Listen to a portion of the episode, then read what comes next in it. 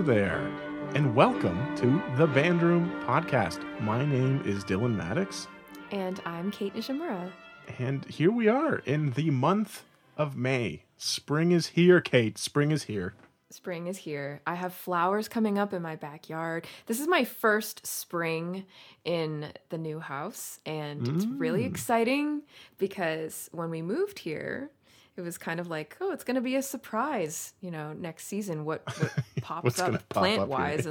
Yeah. So it's been really fun to observe all of that. Yeah. Maybe some surprise tulips might arise. Not yet, but some other wildflowers and things like that. So we're going to plant a vegetable garden back there this year, and that's very exciting to me. I'm going to come over and steal some stuff. Go for it. I might have to drive. I think we should just keep on this. We should just talk about plants for the whole podcast. I could talk about plants for a really long time, so careful what you wish for. Yeah. Okay, let's not do that. As you can see, listeners cannot see, but like there are just plants surrounding my head in my the backdrop of my video stuff. Speaking of backdrop of video, where the heck are you? Well, I try to switch it up. Basically, every week or two, I'm in a different location. And I've been noticing the past couple of weeks, I'll admit this to our listener, that it was kind of echoey because I moved back from the college into my home office. And we don't have that much stuff in the home office, so it was kind of echoey. So I decided, I opened the office closet and I said, you know what? I think I could fit in there. So I'm coming to you from my home office closet. I'm surrounded by things that are packed and ready to go to Arizona with me. But yeah, it's getting a little, I think I'm losing oxygen. So if you see me go down, please call my wife, Kate, if that would be great. Great help. Yeah. But yeah, no, you got to do what you got to do to provide the best quality for these podcasts, including, like my back is against the door of the closet. There's no more space. But anyway, enough about... It sounds great. Yeah. Oh, thank you. Thank you. I really hope it does. Otherwise, I almost died for no reason. So, onto a new spot next week. Yeah. And as much as I want to keep talking about my new studio, we just had a really fantastic conversation with conductor, educator, administrator, and fellow podcaster Keith Kelly, who hosts the Global Bandroom Podcast that we had the great pleasure of being on a number of weeks ago. I was just, as I mentioned at the end, I didn't really know much about Keith, and just so moved by his story and to hear the importance of, community band in Ireland, and the community band to him was just so, so, so cool to hear. Yeah, absolutely. I know. And to hear him talk about how he's created opportunities for himself, throughout his life, but also in founding some ensembles, creating opportunities for other people in Ireland to play really high caliber concert music for band in a setting that is pretty unique, it sounds like, compared to what normally goes on in terms of band and music education in Ireland. So it was so interesting to hear him share those stories and what's going on there. Yeah, there's a little bit of everything. And yeah, just to reiterate what Kate said, if we talked about it a lot, how interesting it is to see the different paths into, any form of the music business, be it if you're going to be a conductor or if you're going to be an administrator or a recording engineer, just to hear how people get there. And Keith's story is just so interesting and full of so much just like very eclectic things. And to hear about the podcast that he's doing was really cool as well. But before we get to that episode, listener, could you do us a favor and could you press pause right now and maybe just go check out Apple Podcasts or wherever you're listening to this fine podcast and leave us a rating and a review. And why should people do that, Kate?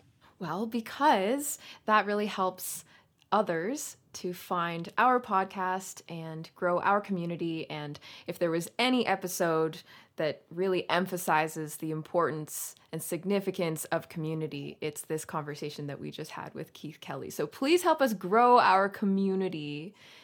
Rate the podcast, subscribe, share it with your friends, your teachers, your colleagues, whoever it is. It really helps us out. Second cousin. Yeah. Yeah. No, very beautiful. Very beautiful connection. And the other thing we'll mention is that, as usual, we recorded a fantastic bonus episode. And the other... This one was good. I liked this one. It was fun.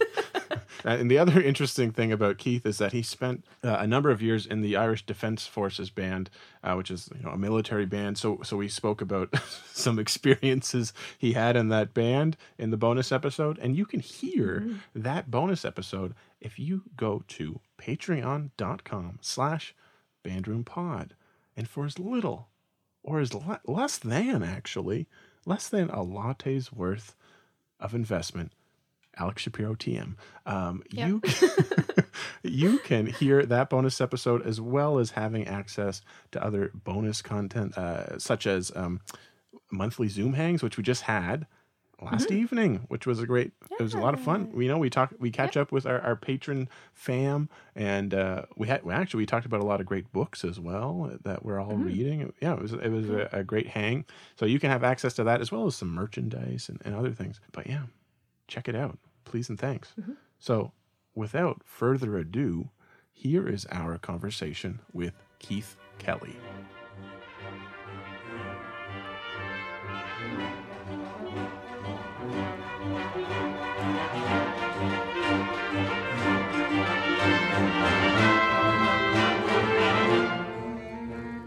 Well, here we are for another exciting Bandroom podcast. One unlike any other we've ever had before, because the bandrooms unite once again. But now in our bandroom, we are so very lucky today to welcome conductor, educator, administrator, podcaster extraordinaire, coming to us all the way from Ireland, our friend from the Global Bandroom Podcast, Keith Kelly. Welcome to the regular bandroom.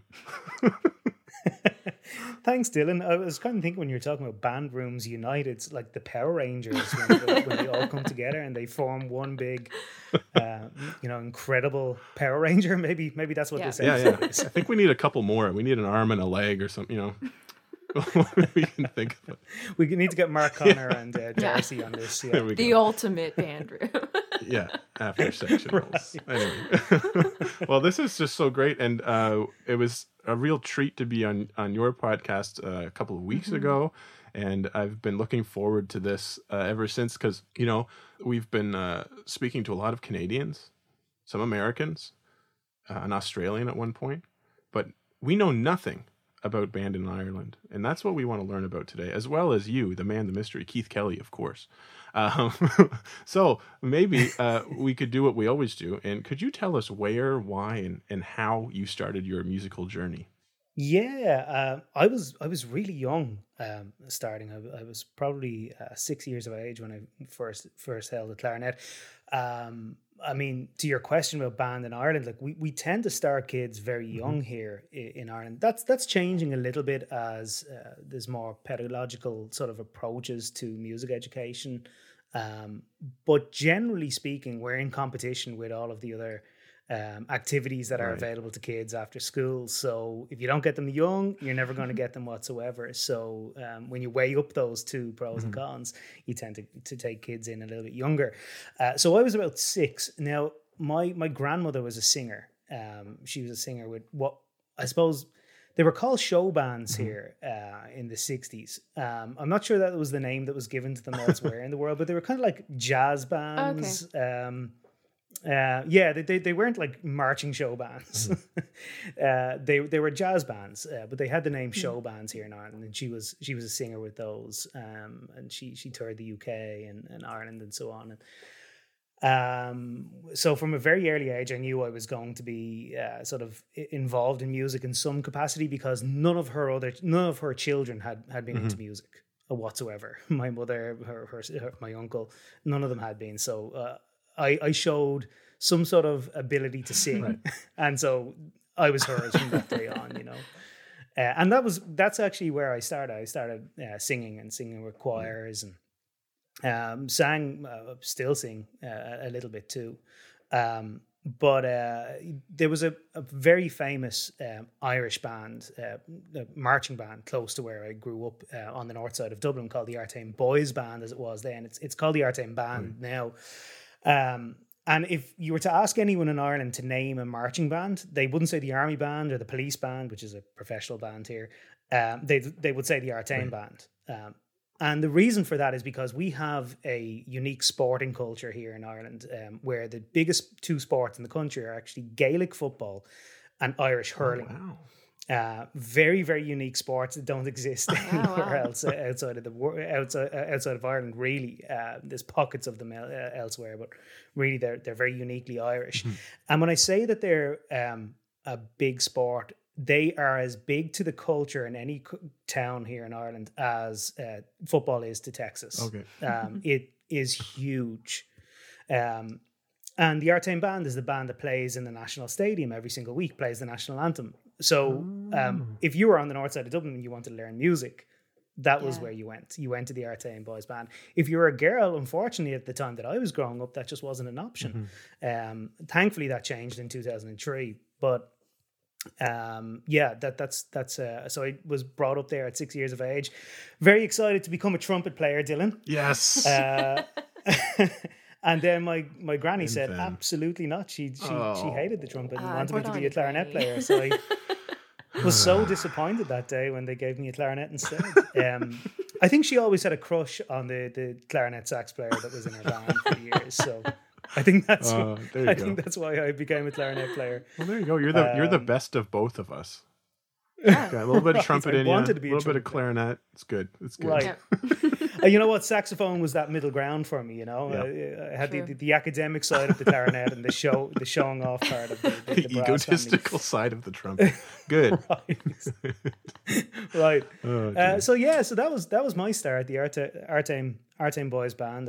I was in that band until I was 19 years of age. Mm-hmm. All the way through. We don't have band in school here in Ireland, so it's an after school activity. And I suppose later on in my teens, when I earned my uniform and I was able to march in the in the National Stadium, things were a little bit tougher at home for me at that point, and so I would go from school straight to band. I'd arrive at the band room at about 4:05. Mm-hmm. School finished at 4:00. I'd do my homework there. I'd stay there until band started properly at 5:30. And I'd stay there after band. So I would probably be in the band room 5 hours a day, every day. And band was every day. It was every day after school. I didn't really want to be at home at that point. Mm-hmm. And so probably from the age of around 13 to 19, I lived in the band room, mm-hmm. Not always practicing. We had a PlayStation in one of the rooms that's dangerous. That was given to us, but that was always what band was for me. It was my safe place, to use that word. Yeah. It's not a word I generally like using, but it really was my safe place. It's where I wanted to be. It's where my friends were. It's where my mentors were. I've always loved music, but music almost came second for me for why I loved band. Mm-hmm. Band was very much a community for me, and still is. And that's, what I advocate for most when I talk about banding and community banding everywhere in the world is the importance that it has to the individual and mm-hmm. the student and the instructor and the volunteer and everyone. It's that sense of belonging that I think is most important, and the music certainly is part of that too, of course. Yeah, yeah. No, it's really great to hear. Well, maybe not great is the word, but to hear what the band room was to you, because we talk so much about, like, you really have no idea the backstory to any of, the students coming into your room or the musicians coming into your room, and the place of refuge that it can be is really powerful. So it's nice to hear that that's what it was for you growing up. That became quite explicit then at a certain point. There was a real tipping point in my early years, around 16 years of age. Mm-hmm. There was a house fire in my family home. Oh, wow.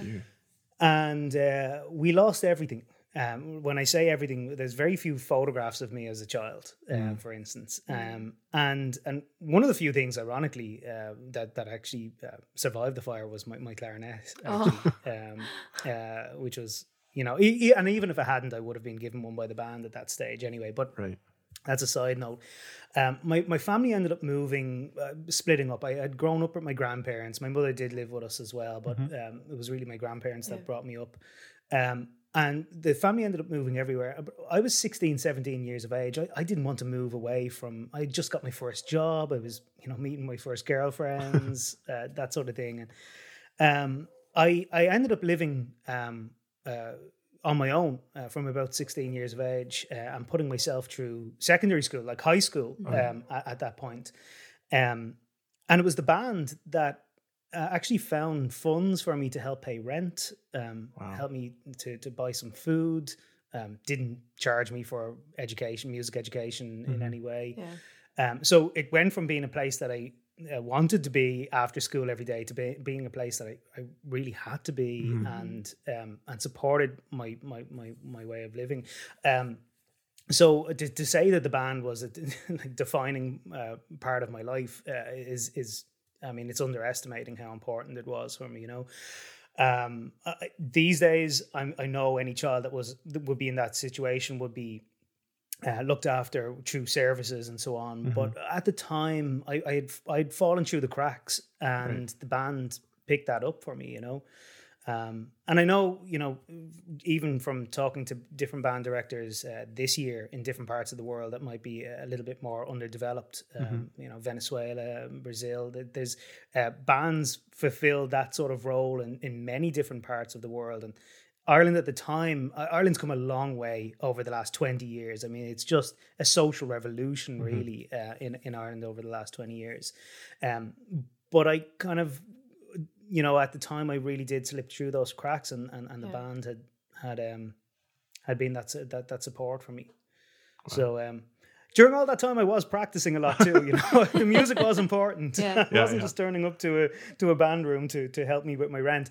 Music became incredibly important as a focus for all of that time and energy. And I ended up becoming a pretty decent clarinet player. It all worked out. No, it's so encouraging to hear that although band wasn't, as you said, part of the school system the way that it is for so many of us here in North America, that there is that common thread of band being a safe place and being a community-oriented, community-focused kind of space for students and adults going through all sorts of things, and that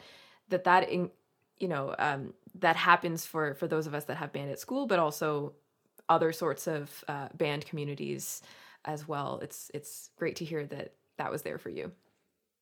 Yeah, and I mean, my band was sort of unique by Irish standards in that we were all the same age. You know, bands in Ireland generally are multi-generational, and any band that I've conducted here or taught has always been multi-generational. But that band was actually kids of all the same age, like between sort of 12 and 18 years of age for the most part. And we marched, and we did it every day, and, you know, after school and so on. So it was actually, as bands in Ireland go, it was much more like that high school sort of band, you know. But certainly Irish bands and European bands that would have that multi-generational sort of approach tend to be a place of refuge and just an important part of the week for people. And that's, you know, people have really missed that in the last year. Yeah, for sure. So you were a member of the Irish Defence Forces Band, where you served as principal clarinetist of the Band of the Western Command. I hope we got that right. For over 10 years. Yes. So could you tell us a bit about the band, and maybe give us a bit of a day in the life? Yeah, I mean, actually, it's funny that the name of the band has changed like three times since I've left it, actually. They've reorganised the Irish Army a number of different times, right, even since I've left. So I think it's now the Band of the Second Brigade, I think, is the current name of it. But yes, Band of the Western Command, so literally on the west side of the country. And yeah, I went straight. I spent, when I finished school, I went straight into working in finance for a year. Interesting. I had got a part-time job working in a credit union here, and was very proud of that. And for the first time in my life, I was able to, pay a little bit of rent myself and so on. So I sort of thought, well, this is the career for me. I'm going to work in finance. And I remember going for a marketing job that I had advocated for in the first place, that this position was needed. Mm-hmm. I was 18 years of age at this point, and I didn't get the job, of course. But I was outraged that I hadn't got the job. I left and I went and started working for a bank here in Ireland, and very quickly realised that it wasn't finance that I liked at all. It was just that job in the credit union that I had really liked. Right. So while I was working at the bank, I got a call from the National Symphony Orchestra actually, you like this, Kate. I got an offer to play a professional bass clarinet gig with the RTE Symphony Orchestra, with our National Symphony Orchestra. And I went into my boss in the bank and said, hey, I need this afternoon off. I've got a last minute call up to Dep at this gig this evening, and I need to go to the rehearsal for it. And, I expected him to understand the importance of this. And, I'd been working towards this my whole life. And of course he didn't. And I was outraged, and I quit there on the spot. Jeez. And, so I quit a fairly decently paid job for one gig, and then had no other options to me. So apart from the army. Hey, that's good though. So, that's kind of like, I need to learn French. I'm going to move to France. That was just all in. It really was. Yeah. So that was how, I mean, the army band, it was always kind of calling me back anyway. That year of no music, I had really missed it. Yeah. And the offer to play with the National Symphony Orchestra had made me realise that I was good enough to do this as a professional after all. And I had a few friends over that last year or so that had joined the army too. So thankfully at the time, the army band was just recruiting on a drip feed basis. There was no sort of units being recruited at one go. They would take you when you were available to come in, which was great at the time, because I probably only had 1 week of rent in my bank account at the stage. And yeah, so the Irish Army Band, I was there for 12 years in total. It really doesn't feel like that. It feels like so long ago now, but I'm really only gone from it about 6 years, actually. Okay. And I really thought at the time that's where it was going to be for my whole career. Anyone, like a lot of people that are in there, that is their career. They're there for 40 odd years, and I really thought that was going to be my career too, and I loved it. I got to play music every single day. With good musicians all around me, and I got to train and go to a gym every day, and go and play in interesting places around the country and internationally. I was always a little frustrated by it though, because I had an interest in conducting. Mm-hmm.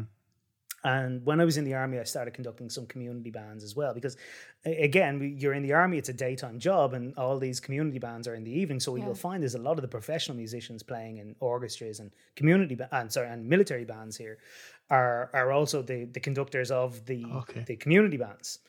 And so I was really enjoying that and really getting into, conducting and exploring repertoire, and because I had gone straight from school essentially into the army with that year of finance as well, I hadn't got any qualifications to my name, and it meant that I was limited to where I could go. I could never actually progress, and the army at the time didn't offer that opportunity for me to study further.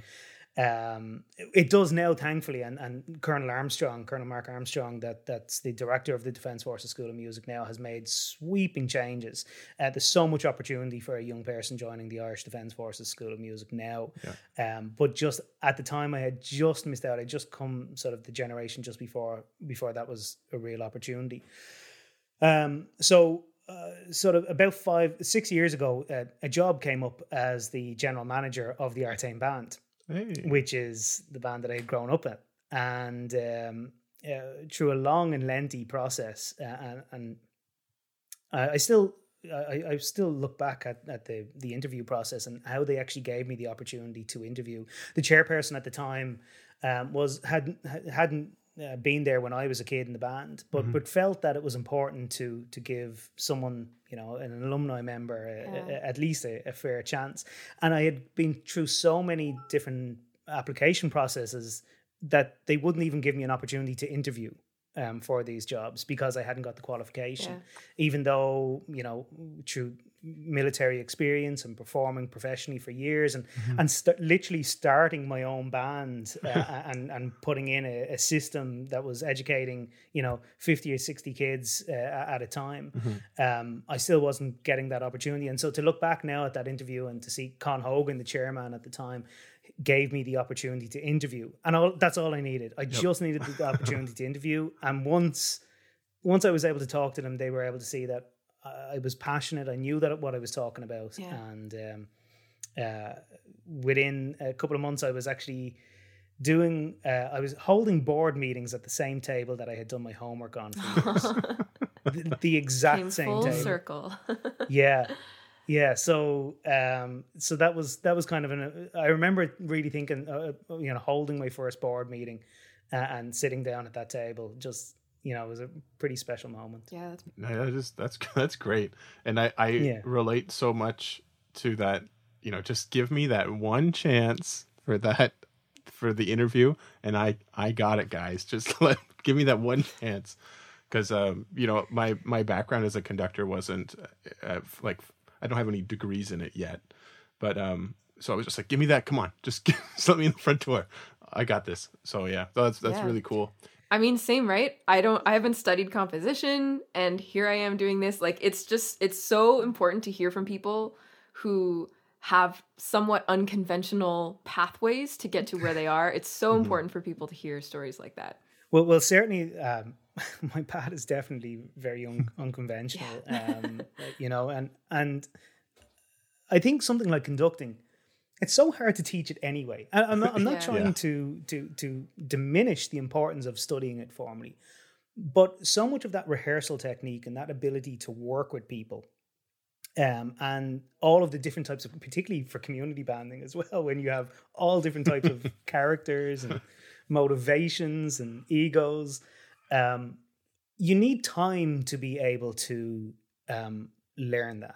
You can't really study that as much, and I just, so much of the interview process around the world is an aversion to risk, I think, a lot of the time by the decision makers, and I would love to see, they want everything filtered before people even walk in the door to them, and I would love to see more risk taking. Con Hogan made a huge risk by hiring me, and I would hope that it paid off in the work that I did there over the time that I was with him,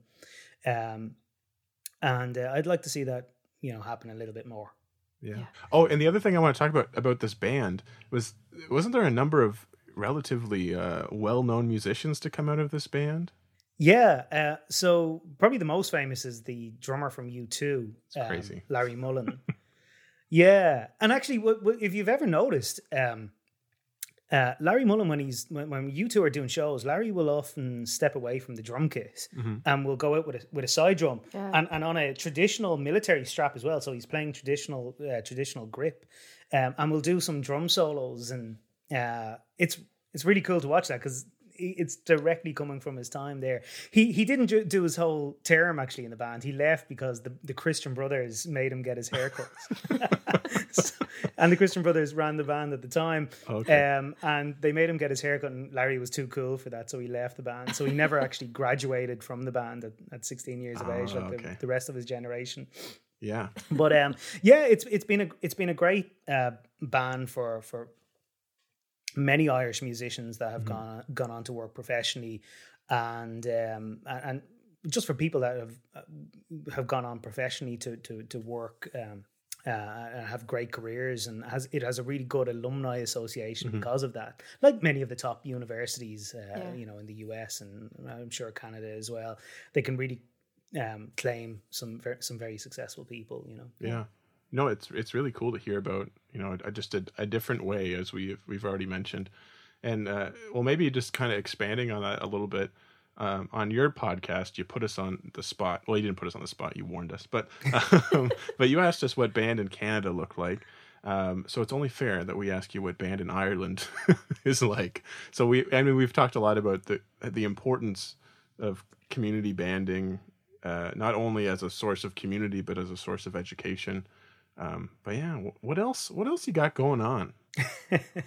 Well, I mean, yeah, that's probably the important thing about community band here is that it is responsible for the vast majority of instrumental instruction, particularly outside of the cities. So the cities will have schools of music where individual tuition may be available, and they'll normally study something through a graded system that the Associated Boards of the Royal School of Music, the ABRSM, they offer a grade 1 to 8 system, and a lot of people study through that. But in rural Ireland and smaller town Ireland, the town band is normally sort of where people are getting their instruction. Now, in some towns, it may be a community orchestra, or a different type of ensemble. But generally, the town band tends to be pretty popular here because Ireland's a pretty wet country, so to have an ensemble that performs locally a lot, a marching band, or at least a band that can play outdoors is a little bit more popular. Orchestra has become a bit more popular over recent years, particularly as money has come into the country. Orchestra has become a bit more popular, but the town bands have been here a long time. Most of our bands, most of our big bands here in Ireland were formed around the late 1800s. So the same as like the UK, big brass bands, a lot of the big college bands in America, whatever was in the water internationally in the late 1800s was definitely here as well. And actually, I mean, one of our greatest exports from Ireland is Patrick Sarsfield Gilmore, who, Sousa called him the father of the American wind band. He was 19. He studied about 10 minutes down the road from where I live here, and he lived 10 minutes the other side of me here. And he wasn't until 19 years of age that he actually moved to America. So it wasn't, he brought his trade with him. He'd been trained here by British military band musicians. He learned cornet here. And he emigrated because of the Irish famine here, along with 1.5 other million Irish people at the time. But he's one of the great success stories. But he was part of kind of founding a wind band movement in the States that was being replicated here and in other parts of the world at the same time. So many of our bands date from around that period. And funnily enough, a lot of them are called, if you look back at the early names of these bands, like my own band here, the Ballinasloe Town Band, the original name for that was the Ballinasloe Temperance Band. The idea was to try and get the Irish off the demon alcohol to, put them into a band. And I think quite, fairly quickly they realised it was having the opposite effect. Yeah. Just bring it with you to rehearsal. Right. So that's funny. So that was kind of the foundation of a lot of the bands, and they just continued ever since, because they were a good vehicle for music education, and people would go on to have careers and perform music then professionally too. And as I said before, that multi-generational aspect of band here in Ireland is incredibly important, because so many of the activities that kids are involved in these days are, they're only meeting people from their own demographic a lot of the time, people their own age a lot of the time.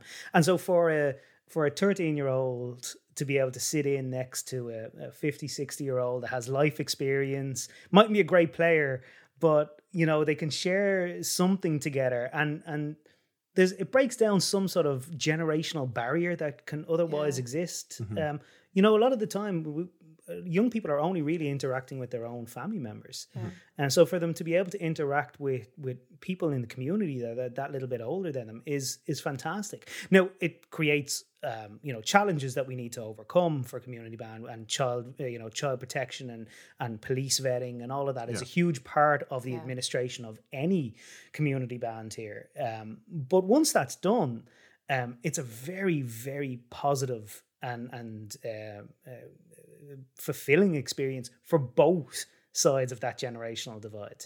Mm-hmm. We've got a band here in Limerick in Ireland called the Boher Boy Brass and Reed Band, and Pa Whelan, the president of that band, is in his 90s and has been playing in the band since he was 8. And he has seen so many kids come through that band over the years. I just think that's fantastic, and that's really unique to that kind of community band. Now, Ireland isn't unique. There's lots of other countries around the world that kind of have that similar model. Mm-hmm. But it's one of the things I really do love about our bands here. I remember once I was filling in for someone for the East York Community Band. Maybe someone's listening from that band, so I better be careful. But I remember there was the drummer in that band. He was similar thing. He's been in that band since he was like 8, and he was in his 80s. So I think it would be great if he awesome. Played maybe a different instrument, but to be an 80-year-old drummer, like a different instrument per decade to like learn a bunch of things. Just so much power in that instrument. What's really funny, what's really funny about my band now. So the band, the Slowtown Band, is a band that ceased to be in the 80s or maybe early 90s. And they recently reestablished the band probably around 5 years ago.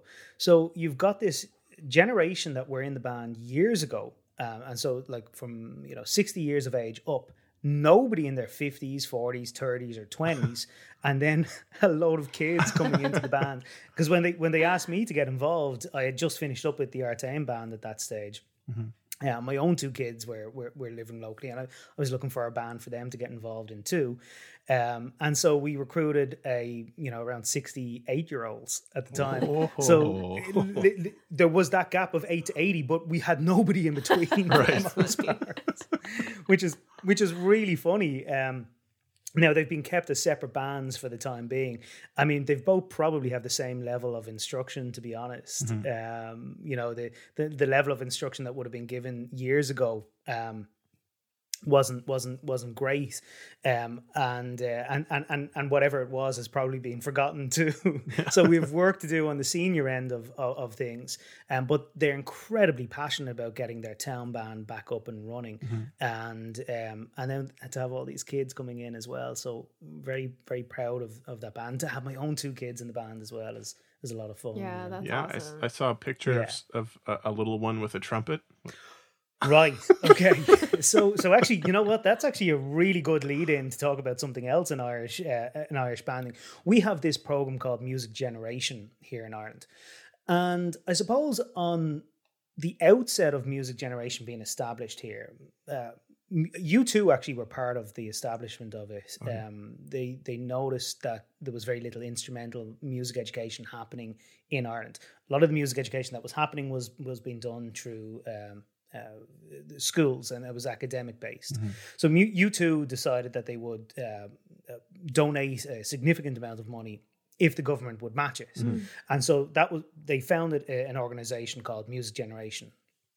Music Generation is a nationwide program to develop music programs around the country in the schools. But really that's depending on what the region needs. So for here in Galway County around Ballinasloe, I'm part of a team that's developing a brass and reed network of schools. It's a 2-year program, and then they'll join a local community group after that, which in our case will most likely be Ballinasloe Town Band, but it doesn't have to be that. Yeah. But in other parts of the country, maybe that's more Irish traditional music, because that's where the the tradition is, or maybe it's pipe band music, or maybe it's ukulele, whatever it is. So that's Music Generation. But what happened to my daughter is that we're just on the border, so it wasn't me that was involved in this program happening in my local school.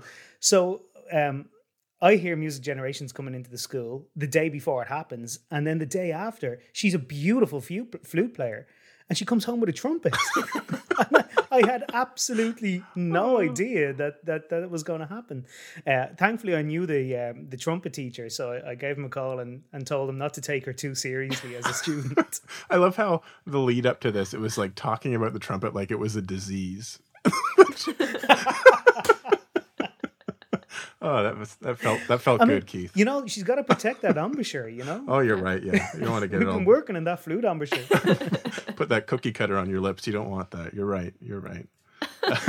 What's so funny is because I've been doing so much work with drum corps over the last couple of years that when I put the picture up, the drum corps community just found it incredibly funny that... my daughter was after being given a trumpet. A couple of weeks, double C's. I'm waiting for it.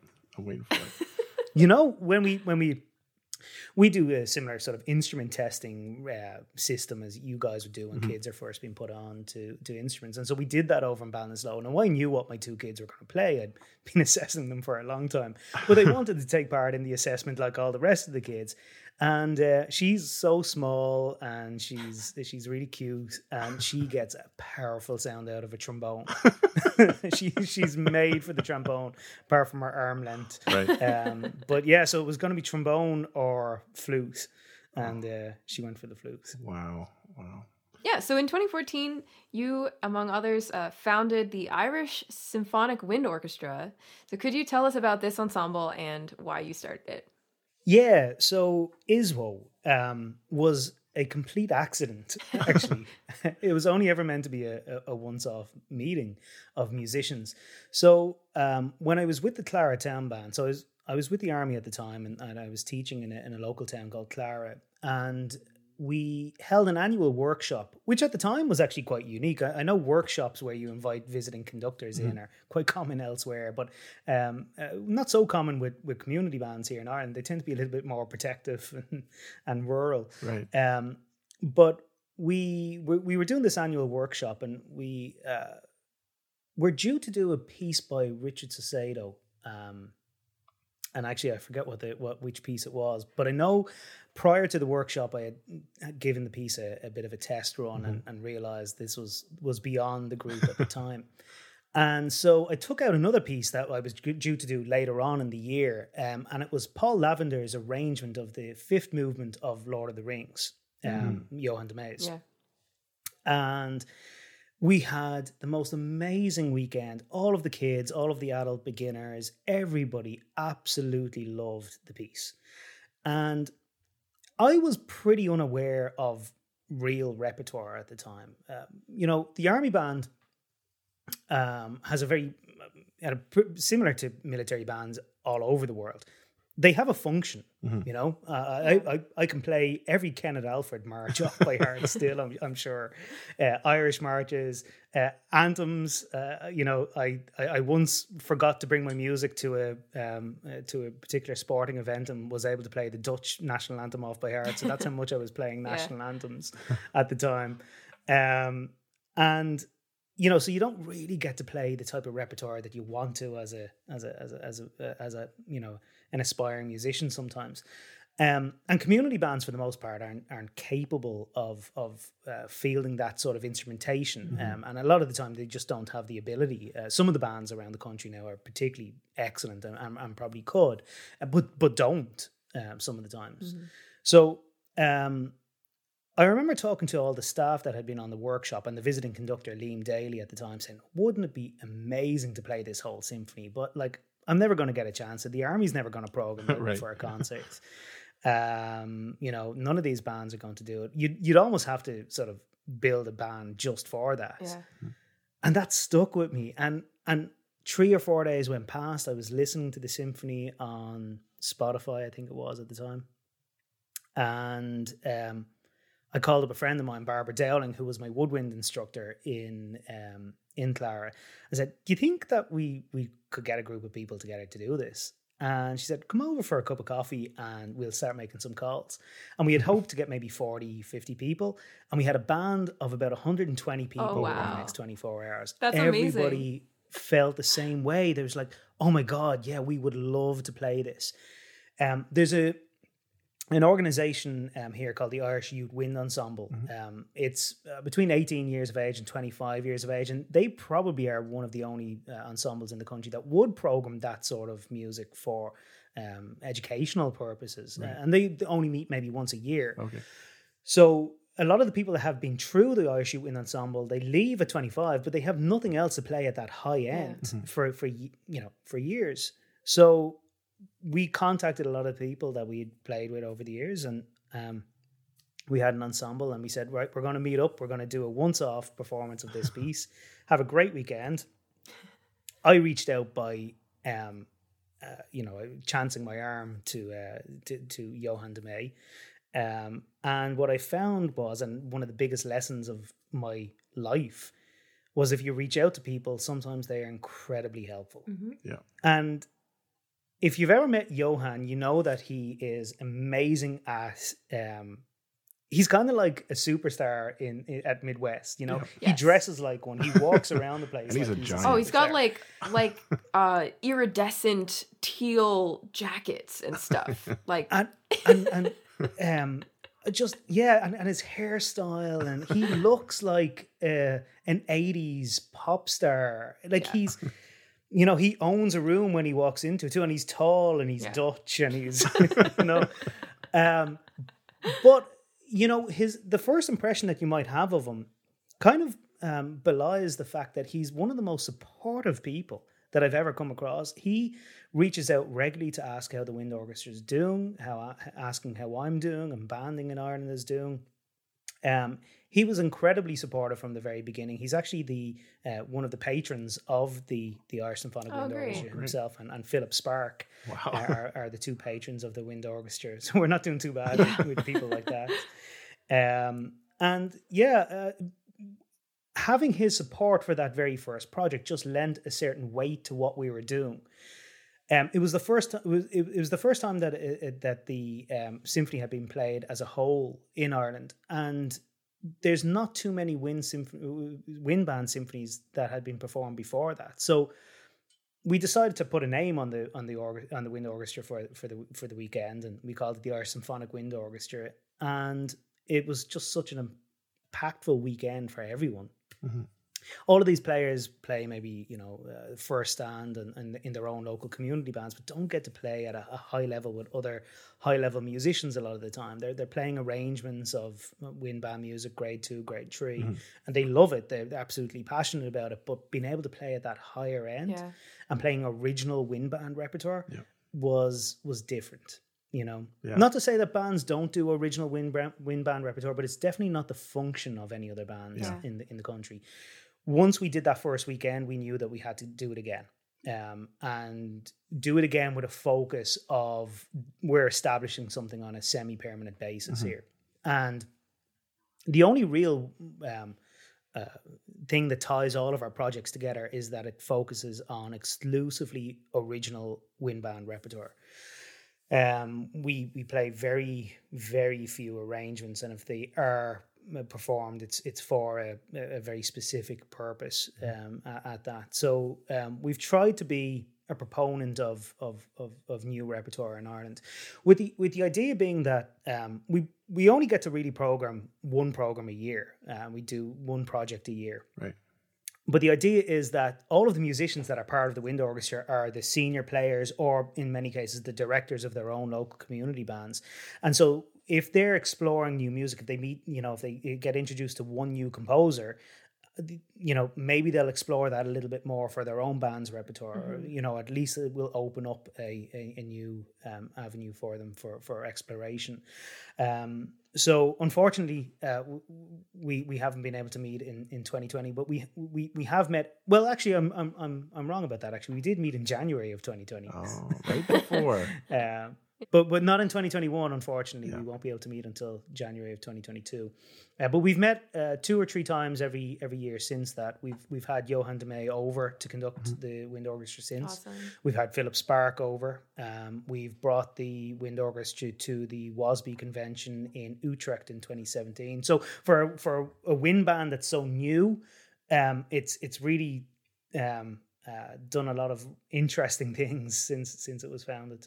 What you were saying about, you know, the function of ensembles is something I did not think about whenever I started conducting community groups, and I thought they all just did original wind band rep, and then I was quickly told not.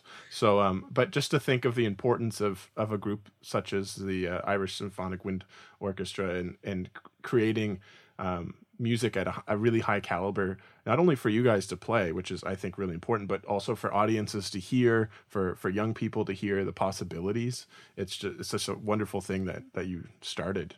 And for anyone who wants to know what they sound like, there's a wonderful the recording from WASB, actually, done by Mark Records, who is an early supporter of this podcast. That you can hear if you have access to Naxos or anything like that. You could hear them. Yeah, that was the band at one of its at its height, really, as well in 2017. I think we were very conscious, actually, going to WASB, that we were representing our country, right, and on all of our community bands. You know, I think there's around 180 community bands in the country active.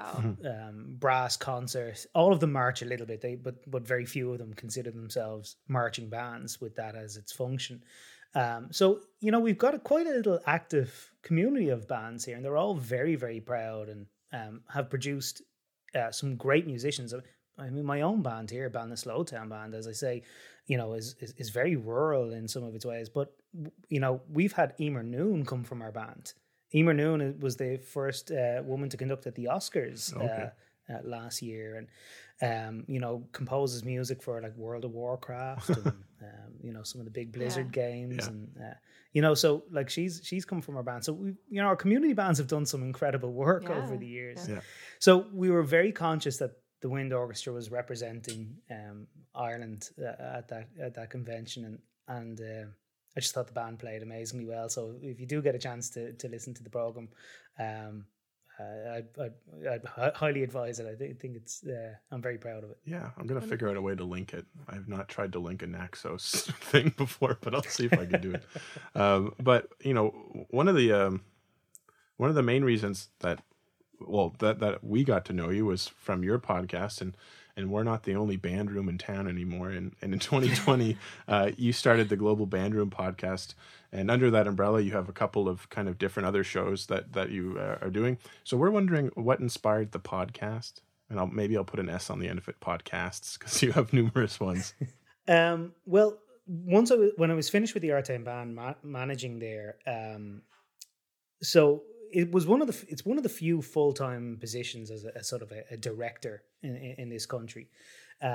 But even though it's a full-time position, it still doesn't change the fact that it's an after-school activity. So I was starting work at around 2:00 each day and finishing at like 10. And I have young kids, so, and that wasn't going to get better anytime soon. So, you know, I knew that my time was kind of limited working there. It was my dream job. Absolutely loved it. So proud to be able to manage the band that I had meant so much to me as a child. But my time was limited. As the kids were getting older, as they were moving out of that infant stage and really realizing that I wasn't there, I had to find something different. And we were very lucky in Artane in that we had a band room right next to the airport, and it had a beautiful band room, really well equipped, unlike many band rooms around the country. And because of its proximity to the airport, we would have bands visit us as exchanges, either on the way into the country or on the way out. So.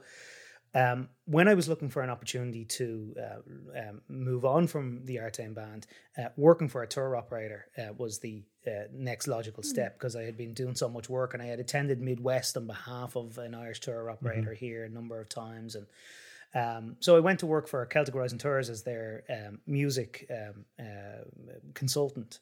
And So I was working with a lot of bands that were due to come in for St. Patrick's Day, to your question, in 2020. And, you know, the impact hit everywhere around the world around the same time. But because of its proximity to St. Patrick's Day, we literally had instruments arriving into warehouses ahead of the bands that were meant to come for St. Patrick's Day. Yeah. So...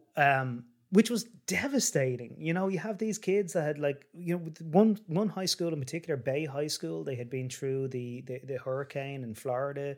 They had got through that. They had managed to rebuild their band room. They had still saved and they were coming to Ireland. We had presentations ready for them here just to celebrate this huge achievement that they actually got here to Ireland. And then within a week, it was taken away from them. So it was incredibly sad. But we still thought it was quite temporary, even though it was after affecting our business and all of these bands so much in that few weeks. We still thought it was temporary. So I said that I like talking. So I'll use my Facebook page, Bands of Ireland, which celebrates local community bands around the country. And I'll interview some of these band directors around Ireland and the US, asking them, you know, just sort of... sharing some ideas and what we could do maybe to get through the next few weeks as we thought at the time. And that kept on going and going and going. And we were 2-3 months into it. And I realized I just had all this material. I might as well post it as a podcast. And actually, if anyone listens to the podcast now, I may take down those first 10 episodes because it is literally me recording on a phone. No, you got to keep them. Everything was done on Skype on a mobile phone, so they may go into an archive somewhere on the website. Yeah, keep it somewhere. So that was it. There was no real intention to have anything permanent. It was really just a way to share some of the difficulties that we were all having, and. We had one guest, John Carpenter, who had been a colleague of mine in the Irish Defence Forces, and he suggested after one of the interviews that we would ask musicians around the country to record themselves playing Ireland's Call and piece it together as a piece of music. I mean, we're all familiar with these virtual band projects now, but this really was one of the first ones. I mean, we got out of the gate really early on this. It was the Ireland's Call project, and we invited musicians around the country. We also invited people around the world if they would like to participate in it. And we didn't think that we'd get the sort of response that we did, but we had over 1,000 musicians submit from it. And we hit every continent as well. And I think that launched in the beginning of April. Like we had that out and published at the beginning of April last year. So it was really early in all of this. And because of that, there was a Facebook community had kind of developed around that. At the beginning, it was just called the Ireland's Call Virtual Band Project. Right. And then when the project was over, people wanted to find more projects like it. And right just as we were finishing the Ireland's Call project, Julie Giroux reached out to me to see whether I would help get some Irish musicians involved in the Lone Star Wind Orchestra project that she was involved in, which was, she was after writing a piece called River Shannon for their virtual project. And so all of a sudden I found that I was finding musicians and organizations that wanted to get involved in virtual projects, getting involved in this Facebook group. So really the group and all the virtual activities that were happening in that and the podcast kind of developed at the same time in parallel to each other. But eventually the podcast sort of became a celebration of these and talking to people that were taking part in virtual projects and organizing them too. So I don't know what I'll do when we're back to normal. Talk about real band maybe. Yeah, maybe. Yeah, no, it's really cool to hear basically every answer you've given. There's been some kind of part of it that has involved community, and to hear the beginnings of the podcast and how it, you know, was very community centered as well. It's really nice to hear about, you know, it's growing from a good place, you know. And it really was at the time, Dylan, like the amount of people that would share their thoughts, because we didn't know how to, like. It's amazing how much we've grown as a global community in the last year. But at the time, I remember people not knowing what landscape or portrait meant, you know? And we'd have people doing little videos of themselves, you know, and posting it on the group, asking for feedback. We help each other out. What can I play better, or what can I do, or how can I change this to 30 frames per second? Right. There was so much sharing. It really doesn't happen as much anymore. Even if there is a virtual project happening in that Facebook group, there isn't as much sharing of knowledge as there was in those early days of that group.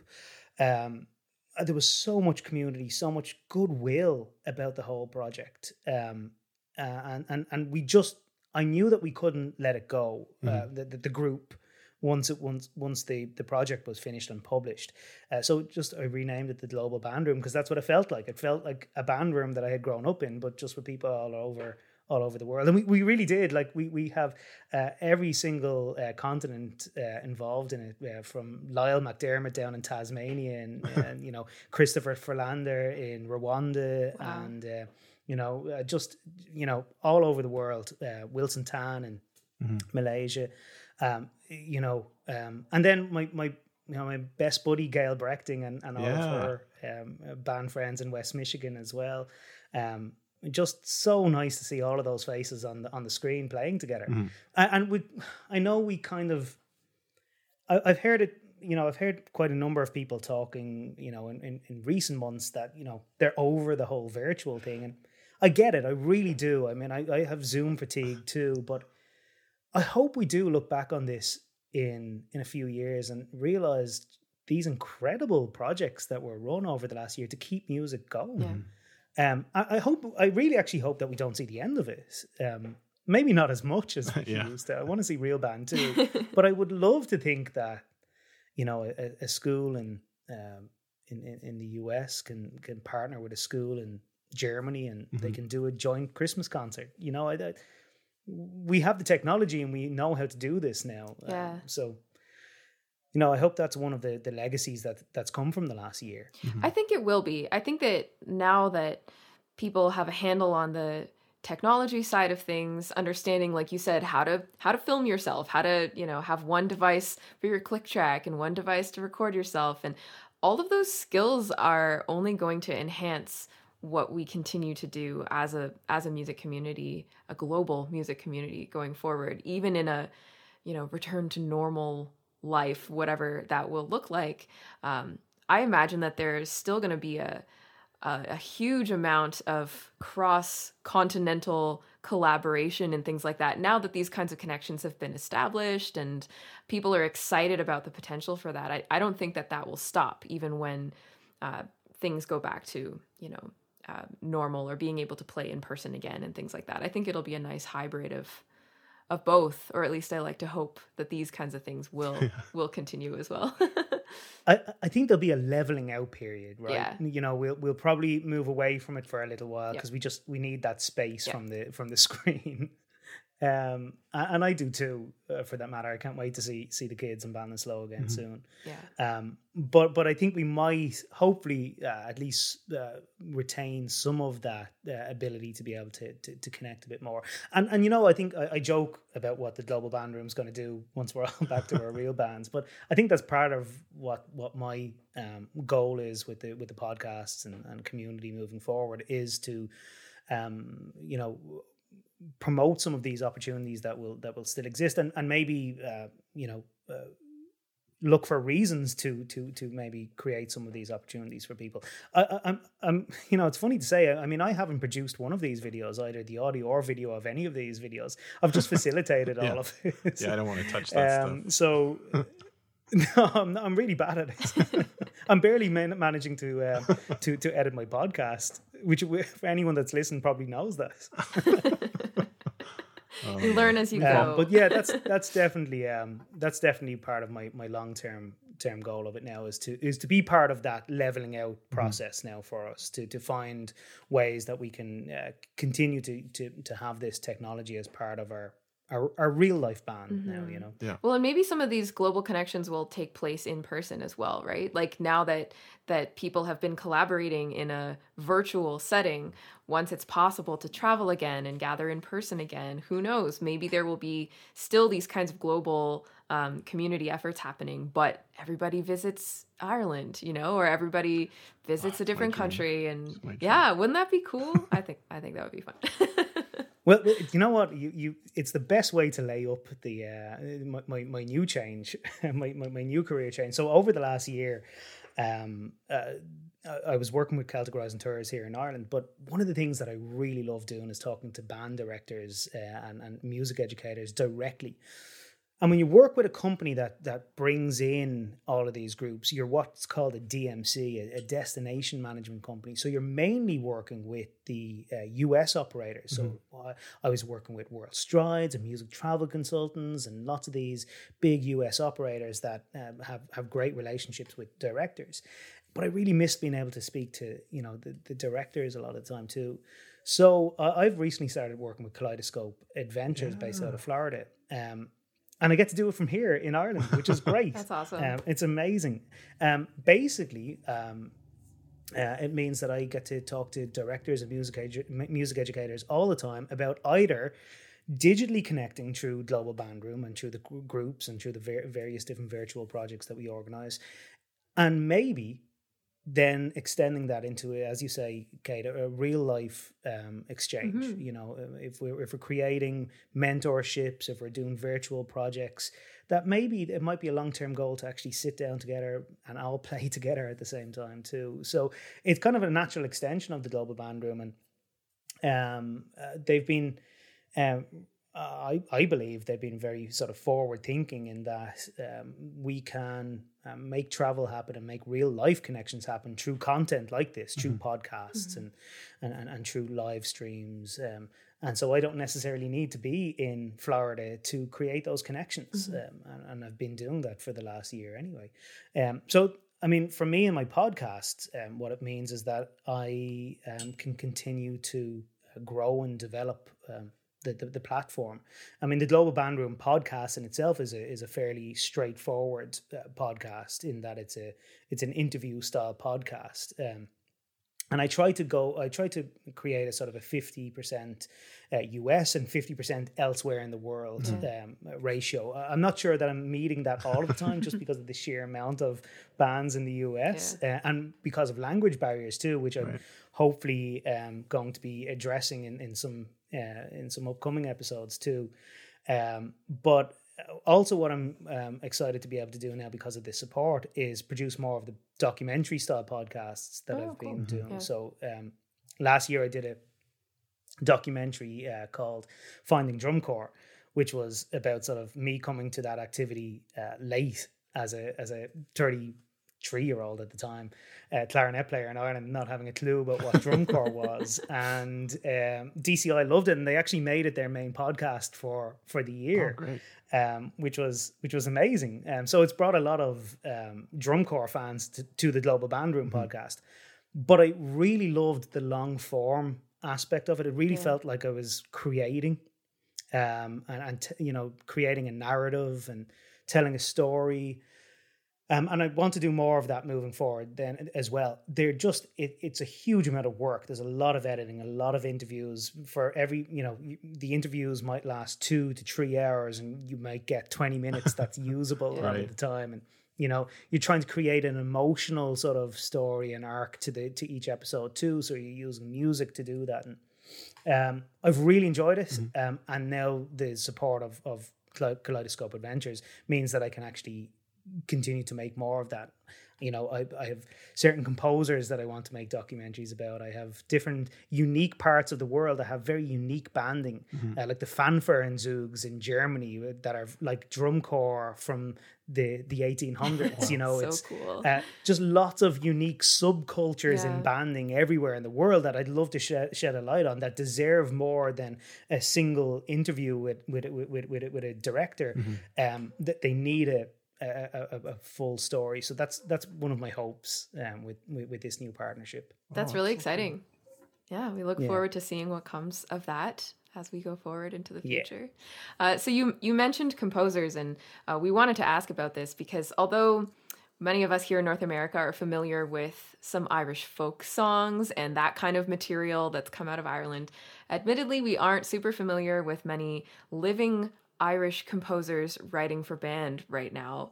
And composer here, I would love to know if you have any recommendations of composers that we should know about. And for conductors, teachers listening as well, are there awesome Irish composers that maybe we could look into to program on some of our concerts as well?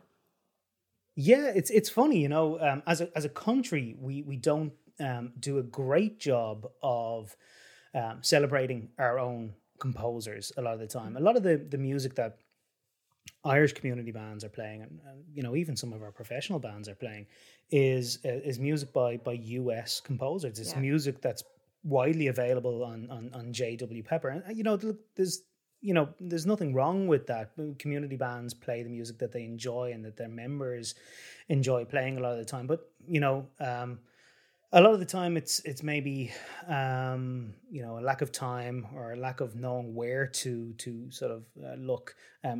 Our fellow Irish composers aren't sort of widely sort of available on Google. Right. Mm-hmm. If you Google new band pieces, the Irish composers don't come up. Mm-hmm. So the Irish directors aren't generally programming them a huge amount.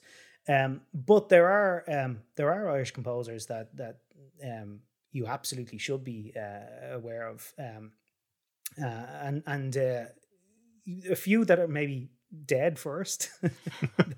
You know, living I will get to, but AJ Potter is probably my favorite Irish composer of band music. He passed away in the 1980s. Right. Archibald Potter. His music is relatively well known in certain parts of the world. The one that he's probably most known for is Finnegan's Wake, which is a musical picture of James Joyce's Finnegan's Wake's poem, and it's a beautiful Irish melody that gets slightly crazier and more insane throughout the process, and it's the depiction of an Irish wake and people being mourning at the beginning of the wake and then gradually being fueled by alcohol, turning it into a proper Irish wake that becomes more of a party as the night goes on. Mm-hmm. And that's played quite regularly around the world, Finnegan's Wake. But he had some amazing music that doesn't get performed. Blackthorn Wattle is a beautiful piece that he wrote, and if you're looking for a recording of that, the Irish Army Band recorded an album about 2 years ago full of amazing Irish music. Oh, not all Irish composers, some of it inspired by Irish music, right. But really beautiful music that the Irish Defence Forces recorded probably around 3 years ago now, and Blackthorn Wattle is on that. I really highly recommend that. Another composer is Thomas Kelly, T.C. Kelly from Cork. He wrote a beautiful piece called Wexford Rhapsody. One of the things that Irish people are most known for are our laments. You know, we fought many battles with our compatriots in Britain over the years, and we lost all of them. But you know, when we'd lose, we'd write a sad song about it. Right. So we're a country full of laments a lot of the time, and Wexford Rhapsody is a beautiful piece made up of a number of Irish laments from that part of the country, and I've conducted it a number of times over in the States. You know, it's really beautiful and widely available as well. But for living composers, probably the most successful Irish composer we've had in recent years is Fergal Carroll. Mm. Fergal is someone that Tim Rainish commissioned a number of times and has recorded his music. Probably best known for Blackwater and Winter Dances. Really great pieces, and they don't sound particularly Irish. This is the thing that you'll probably find about a lot of living Irish composers, is they don't sound like the Irish music that is being composed by US composers that are normally taking Irish folk music and so on, and Irish traditional music, and making a band arrangement of that. Irish composers tend to move away from that a little bit, you know, maybe almost consciously move away from writing that type of music. But Fergal's music's great, and it's really accessible and it's fun. And Fergal was my commanding officer actually for a number of years, so I know Fergal really well, and such a great guy. And definitely his music is well worth looking at. And you'll find that on the Macinnis website, which is Tim Rainish. Tim Rainish is part of that publishing label, and then his someone not to get confused with Fergal Carroll. There's Fergus O'Carroll, and Fergus was a board member for WASB for many years. He was part of the organised. He was the driving force behind WASB being held in Ireland in 2007, the WASB Convention. But yes, so there's Fergal Carroll. And then there's Fergus O'Carroll, and both are composers too. So some of Fergus's music is amazing, and we performed one of his pieces at WASB in 2017 as well. So, and then lastly, Vincent Kennedy. For anyone that doesn't know Vincent, I interviewed Vincent recently enough on the Repertoire Happy Hour podcast, and we talked a little bit about commissioning in Ireland, and that bands don't really see it as an achievable goal, and maybe why they should, and how they can support local Irish composers a little bit more. We're a long way behind some parts of the world in terms of our Irish composers. Not that they don't exist, but they're not writing for band a lot of the time. Yeah. That's the thing. There's some great Irish composers out there, but they're not being commissioned for band. They're not finding reasons to write for band a lot of the time because the bands aren't playing their music, you know.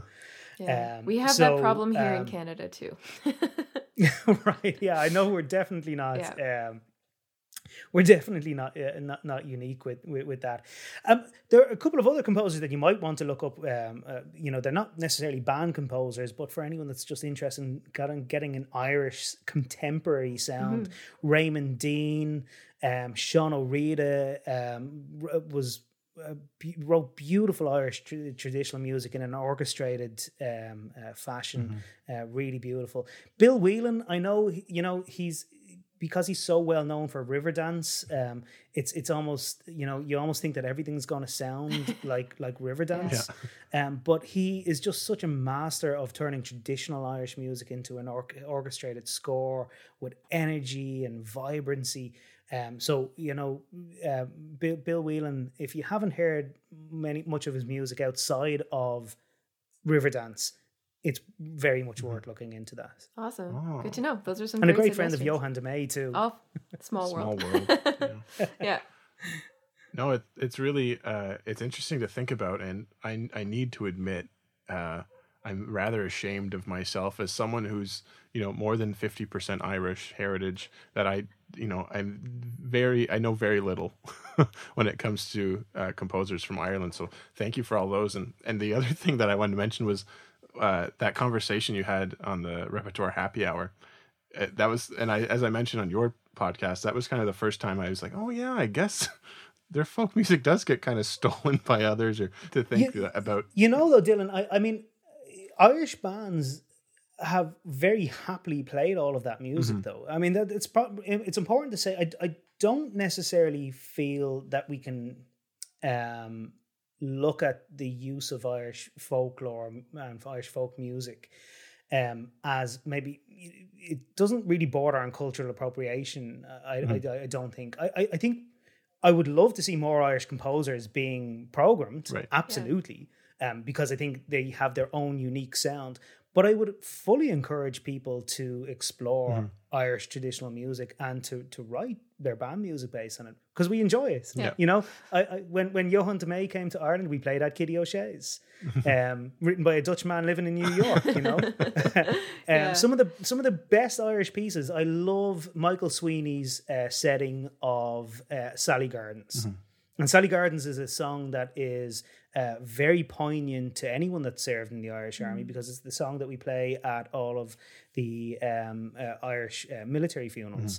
And my favourite setting of it is Michael Sweeney's setting of it. So, you know, Irish people are very proud of their diaspora.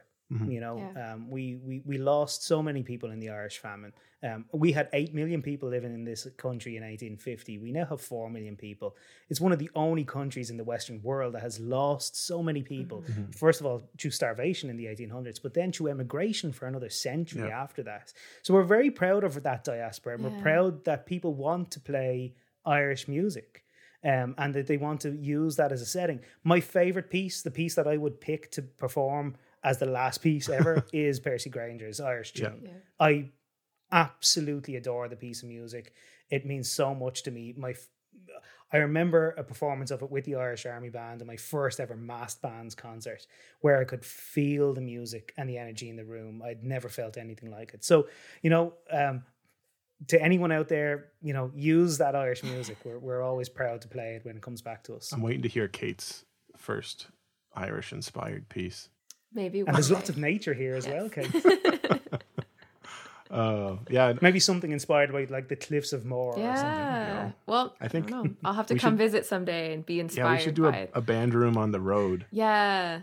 Well, that's more than a road; that's a plane. But band room on a plane. We could do it. Maybe a boat. But anyway, but we've sadly come to our last question of the interview, and I just want to take this time to let y'all know that the three of us are going off once again, at least Kate and I once again, off into bonus episode land, and you can have access to that bonus episode if you check out patreon.com/bandroompod, where you can have access to whatever we're going to record, as well as a growing back catalog of other bonus content, including episodes and other things as well. But Keith Kelly, if you could give one piece of advice to up-and-coming musicians, what would it be? Yeah, I was thinking about this one a lot. You know, I haven't had the same background as so many of the music educators that I get to interact with on a daily and weekly basis. And so my advice is never going to be about how to conduct or how to teach or any of those things. But because I've worn so many different hats, I don't think there's a type of hat in the band world that I haven't worn at some point. I know how easy it is to kind of forget the joy of what we do. And particularly over the last year, because we haven't had that opportunity to actually be part of that band, that band setting. It's just to try and maybe every now and then, you know, even monthly, just remind yourself by listening to music, maybe performing music. It's amazing how many times I forget, and I should know better at this stage in my career, how much listening to music helps me. You know, every time I'm part of a good rehearsal and I just leave in a great mood. But yet I forget the next time that I'm in that bad mood, that music really helps me. We become so, obsessed with the administration or the growth of our band, or you know, the competitions maybe sometimes, that actually trying to find that joy in what we do, you know, becomes something that we don't remind ourselves of enough. So whatever it is, whether it's playing music, whether it's listening to music, whether it's taking part in your local community band, I think it's incredibly important to remind yourself of why we do this. Yeah, that's a really good reminder. We've talked about that with some other guests on this podcast as well, and Dylan and I have spoken about it at great length, just reminding ourselves why we do what we do. What's your why, right? And, you know, when you make music your career, or just when it's your daily activity, it's sometimes hard to remember why you got into it in the first place. And, you know, the source of safety or refuge or just fun and friendship and things like that music has brought so many of us early on in our experiences. Sometimes that can get lost along the way as things become stressful and all of that. So it's always a welcome reminder around here, I think. Well, so much of the day so much of the process of the day of being a musician is not making music, particularly at that, you know, director level, or at, I'm sure, composer level as well, Kate. So much of the process is emails and accounts and, you know, whatever else, and social media. And it's so easy. And I've gone through points in my life where I have completely forgotten the why. Yeah. And I'd like to think that maybe in the last year I've reconnected that with that why, but, you know, I'm producing podcasts now, and I'm talking to musicians, and, you know, I need to remind myself why I'm talking to those musicians, you know, and I need to remind myself of that music that we're all so passionate about, and that community of musicians that we're all so passionate about. So I've certainly been very guilty of this in the past. So my advice comes from a place of knowing I don't do this enough for myself. Well, yeah, I mean, I was... I mentioned at the beginning of this interview how I've been looking forward to this, and it was mostly because I've been making the joke. I made the joke on your podcast as well as this one, but the man, the mystery, Keith Kelly, and I really didn't know much about you, my friend. And I must say, I'm just still so moved to hear your story and to hear your path, and to think about all of all the good that you're putting out into the world through the podcast and the people that you're bringing together. If you would have asked me, and maybe Kate, you feel the same way, if you would have asked me last year if I would ever be talking to someone from Ireland right now, I probably would have said no.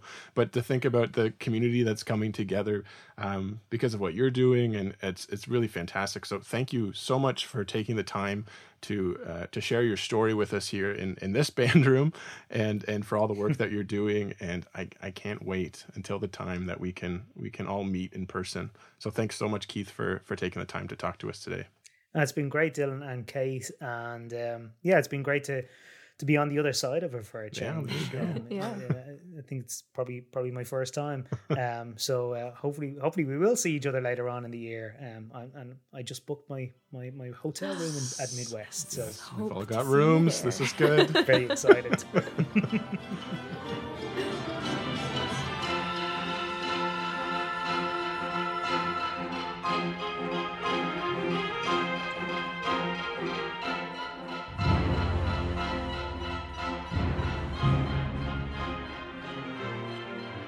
Thanks so much for spending time with us in the band room. If you want to learn more about anything that we discussed in today's episode, check out the links found on our website, bandroompod.com. If you liked what you heard, make sure to subscribe to the Bandroom Podcast.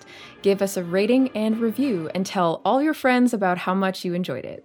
If you really love the show, maybe you should consider donating to our Patreon page, where you can support BRP and get some extra incentives in return. Or you can buy some sweet BRP merch, helping to offset podcast hosting costs and investments into new equipment so that we can continue to bring you great content and great people. Follow us on social media on Facebook, Twitter, Instagram, and YouTube to keep up with what's on the go. If you have any thoughts on today's episode, leave us a comment on our website, bandroompod.com, and your comment might be featured in a future episode of BRP. Stay safe and be well, Bandies. Thanks again for stopping by the Band Room.